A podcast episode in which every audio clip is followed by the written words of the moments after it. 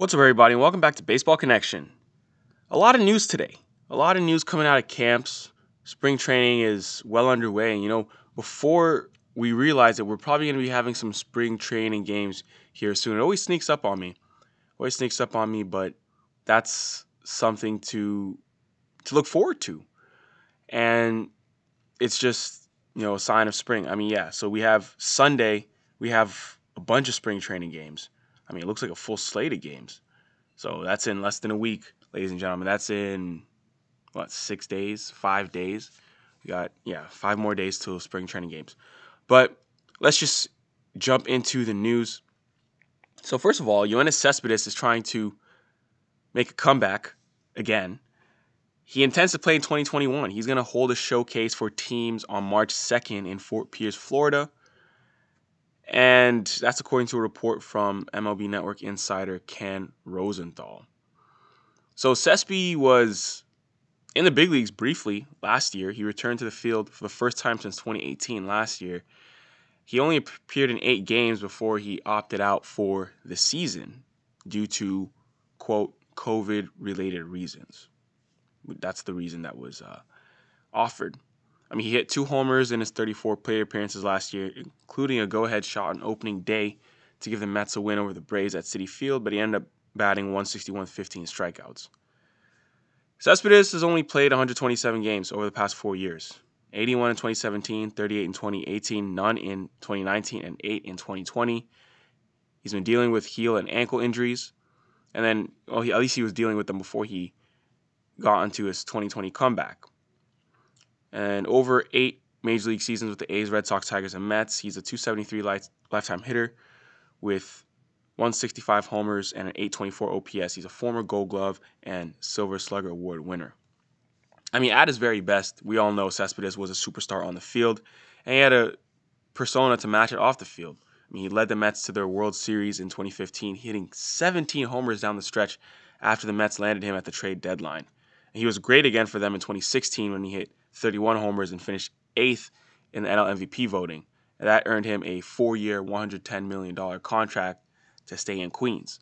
But that was his last full season, and a series of injuries have kept him off the field for most of 2017 and 18 before he finally had surgery. Then his rehab was delayed by a fractured right ankle that he sustained during a run in with a wild boar at his ranch in 2019. So it's been a wild ride for Yoenis Cespedes. But he's trying to make a comeback. He's going to have a showcase here in a week's time, and we'll see what he has left. In other news, Shin-Soo Choo has signed with the SK Wyverns of the Korean baseball organization. He's heading back to his home country of Korea, the KBO. It's a $2.4 million contract. It's a homecoming for Choo. He's 38 years old now. I mean, he's a South Korean native. He played in the majors with the Mariners, Reds, Indians, and Rangers from 2005 to 2020. His greatest long term success came in Cleveland. I mean, he was an on base machine for the Indians. He hit 292 with a 383 on base, a 463 slugging with 83 homers and 85 stolen bases for the Indians. And I mean, he was also above average in Cincinnati and Texas.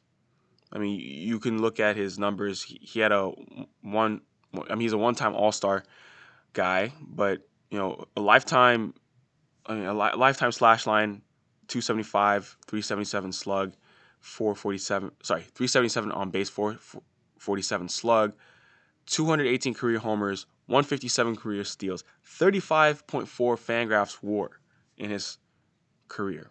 So. 2020 was the final season of his seven year, $130 million guarantee with the Rangers. I remember when he signed that. You know, he was like the top outfielder on the market uh, in that offseason heading into 2014. Got a pretty big deal with Texas. Signed that. I mean, 2020 was his worst offensive year for the Rangers, but hey, I mean, he's he's old and he played out the bulk of that contract pretty well if if you look at it. But um, last year he divided his time between corner outfield and designated hitter. But yeah, he's going back to Korea. So 2.4 million. That's pretty decent compared to what he. I mean, he probably would have gotten a minor league deal had he tried to stay in the major leagues. So you guys might remember my uh, episode about Kevin Mather yesterday, the Mariners CEO. That was that was an interesting one. Well, he's resigned. He resigned yesterday, and that was expected. I mean, a couple statements were released. I mean, obviously he released an apology on Sunday night saying he apologized, and then the MLB Players Association released a statement yesterday saying that you know the video was highly disturbing and it was an important window into how players are generally viewed by management. Not just because of what was said, but also because it represents an unfiltered look into club thinking. Yeah, I mean, obviously, like I said yesterday, the MLBPA is rubbing its hands like Birdman right now. They are going to bring these comments to the table during negotiations this winter, absolutely. And then the Mariners chairman, John Stanton, also just said there's no excuse for what was said, blah, blah, blah, all that. So he's going to act as the president and CEO until the team finds a permanent replacement for Kevin Mather. So he's gone, he's out. Mariners are going to move on to somebody else. Let's head over to Mets camp. The Mets camp. Well, they have, uh, in case you may have forgotten, they have a guy by the name of Francisco Lindor now. Yes, he's pretty good. He's pretty darn good, but he has he has revealed that there are some rumblings, you know, some discussions between him and the club about an extension. There's mutual interest in an extension, but he does believe it's too early for serious talks to start. And I mean, he did say in early January, shortly after he was acquired, that he wouldn't want to discuss a new contract during the season because he feels that it would be unfair to him and the rest of the team to have ongoing conversations on extension when they should be focusing on, you know, on winning games. And I mean that makes sense. That makes sense. But yeah, I mean, if he doesn't land extension, he's gonna hit a star-studded free agent class this winter of shortstops. I mean, we've talked about this before. Lindor, Correa, Trevor Story, I think Javier Baez. All those guys are to be free agents at the same time, and that would make for a pretty interesting. I mean, that's to be awesome if that happens to to watch those sweepstakes and see who gets what.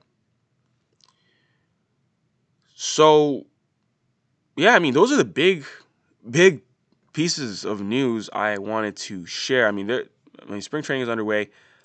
Ladies and gentlemen, we have five days until spring training games begin. That's going to be interesting. But stay tuned here for more. That's going to do it for today.